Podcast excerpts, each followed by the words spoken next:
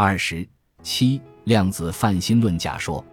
上一节中我们提到，决定论和身心交互影响是两个相互矛盾的直觉，因此，要么认为物理世界在精密微观层面不满足决定论，要么就得承认心物平行论或负现象论。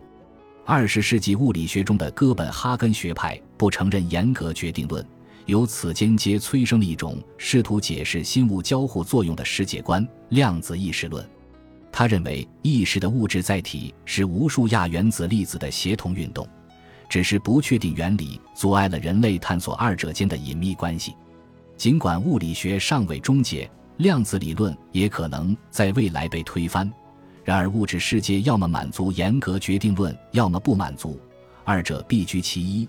且只要当前物理学的某些学说否认万物的普遍决定论，就给心物交互影响的直觉留下了空间。每当确定性的边界前拓，神秘主义就会后撤。意识的奥秘曾被笛卡尔撤退至松果体，如今他后撤到了量子中。思想的主语不是人，而是粒子间的协同运动。尽管随机并不意味着自由，却为自由意志保留了可能性的余地。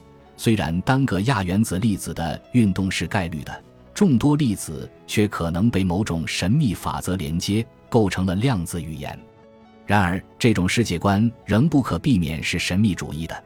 首先，人远没有无穷多个粒子那么多个不同的意志，且自由意志意味着做选择而非真随机，因此单个粒子运动的随机性无关意识。该假说只能将意识设想成众多粒子的协同作用。量子意识论注定只是一种假设，单个粒子的精确状态是测不准的。量子协同作用的规模和形式无从知晓，也无法观测。相信这种注定不可测的神秘法则，无异于相信灵魂存在。其次，该假设无法确定量子协同作用的规模，即哪些粒子加入了谁的协同作用。上文说到，任何企图物理的定义生命的理论，都无法解释自我的时间同一性和身体的空间同一性。量子意识论也面临同样的困难。为了避开这一难题，泛心论世界观被发明出来。宇宙中所有粒子的协同作用，即是世界上所有可能的思想的总和。整个宇宙是一部量子交响乐，量子世界即观念世界。所谓身体，则是观念世界支配下的提线木偶。哪怕石头中的微观粒子也有思想潜能。人异于石头，只是因为身体中有某种物理结构，将量子协同作用进行了宏观放大。泛心论将整个宇宙视为神秘的，该世界观中到处都是奇迹，也就无所谓奇迹，保障了演化史的连续性。生物演化本质上是 DNA 分子的突变和选择，而转录、翻译等基因表达过程是机械的，和自动化生产线并无区别。遗传物质的演化是纯机械的，我却不是机械的。演化时只是演化出了激发了我之心物交互作用潜能的身体。机械无论如何演化仍是机械，从中凸显出意识不可思议。尽管无中生有仅从逻辑上说是可能的，然而无论物理的还是宗教的世界观，都需承认万物不可无中生有，因为无中生有并非一种解释，而是放弃任何解释。机械论世界观下的凸现论，要么主张意识的凸现毫无理由，并陷入怀疑论；要么无法克服神秘主义，走向有神论。泛心论则认为，宇宙中的粒子本身就有意识属性，免去了凸显环节的理论困境。只要生物演化可还原为遗传物质的演化，且遗传物质的演化又是机械过程，凸显之一瞬就是神秘的。泛心论的解决方式。却是将这神秘扩散至整个世界，这保障了世界观的普遍均质，却将万物覆昧了。现代心智倾向于相信普遍均质的世界观，这在相当程度上是受牛顿的影响。该世界观反过来导向了泛心论。韦伯是从社会学角度描述科学逐步清除自然界的神秘的祛魅进程的。从哲学上说，祛魅即是逐步。渐进的压缩神秘的领地，将其逼出语言的界限之外的过程。然而，由于困难问题的存在，思维规则无关物理定律，身心交互影响之神秘无法消除。我们的世界观要么均质且弥漫着神秘，要么部分机械、部分神秘，并因此不均质。均质且毫无神秘的世界观是不可能的。另一个反常识的推论是，相比泛心论，将世界的某些部分视作纯机械的演化论观点，反而更需要预设世界的另一些部分的神秘性，以充当第一人称意识体验和已凸现的困难问题的答案。机械论看似清晰。其实只是将困难问题排挤了出去，然而存而不论不代表它不存在。假如我们只关心终极真理，完全不考虑技术实用，那么在看似最混沌的泛心论与看似最清晰的机械论之间，何者更接近宇宙真理，竟是说不清的。只因为工程技术必须划分出世界的已祛魅部分，并使之确定可控，尚未被祛魅的困难问题才成为必须被遗忘的疑难。泛心论才成了一个必须被遗忘的可能性，否则人类迄今的工程技术就不具备绝对确定性，因此心理上也不再有绝对安全感，而只有绝大概率安全感。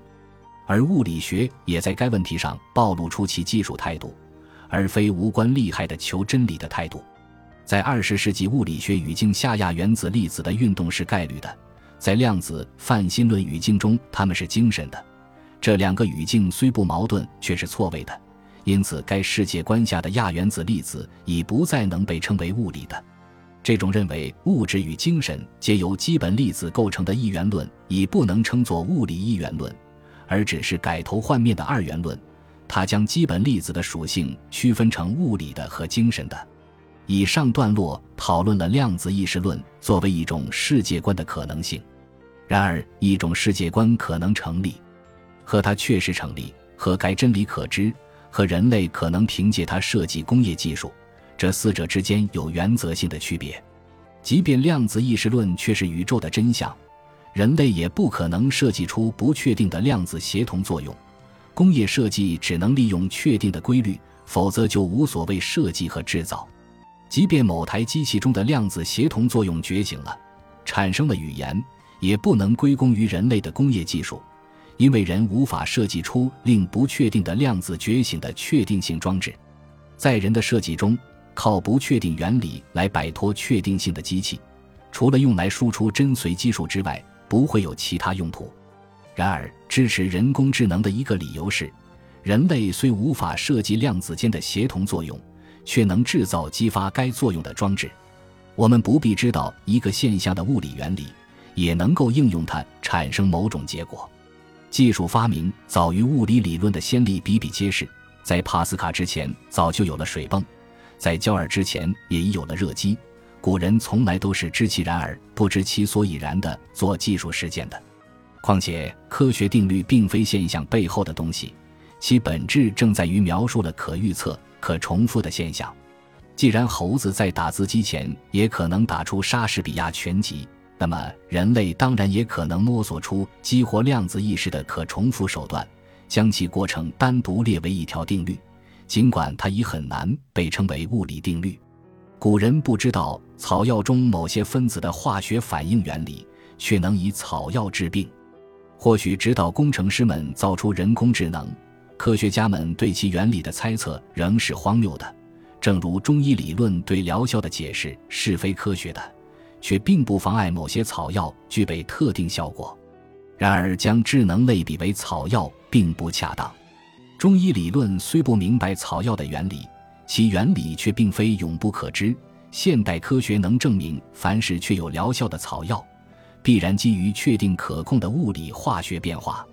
因此，人类能在未有科学之前，仅凭经验掌握确定可控的草药实践。智能不基于确定的物理规律。凡基于确定的物理规律之物，都只是机器。这意味着认为人类可以知其然不知其所以然的制造出人工智能的观点，必须相信人类能够掌握确定、可重复的手段，将物理上遵循不确定原理的亚原子粒子激活为智能。这无异于魔法。然而，在量子意识论为真的泛心论世界观下，魔法也并非绝对不可能。假如彭罗斯关于神经微管中的量子意识的猜想正确，我们就能够搭建人造神经微管，并激发其中的量子协同作用，制造真智能。尽管，即便我们借此方法造出了真智能，也无法确定它是人工的。由于无法证明它出自量子原理，也就无法将它区别于复刻人脑的一部分。人工的魔法也就无法被分辨于自然的神秘了。本集播放完毕，感谢您的收听，喜欢请订阅加关注，主页有更多精彩内容。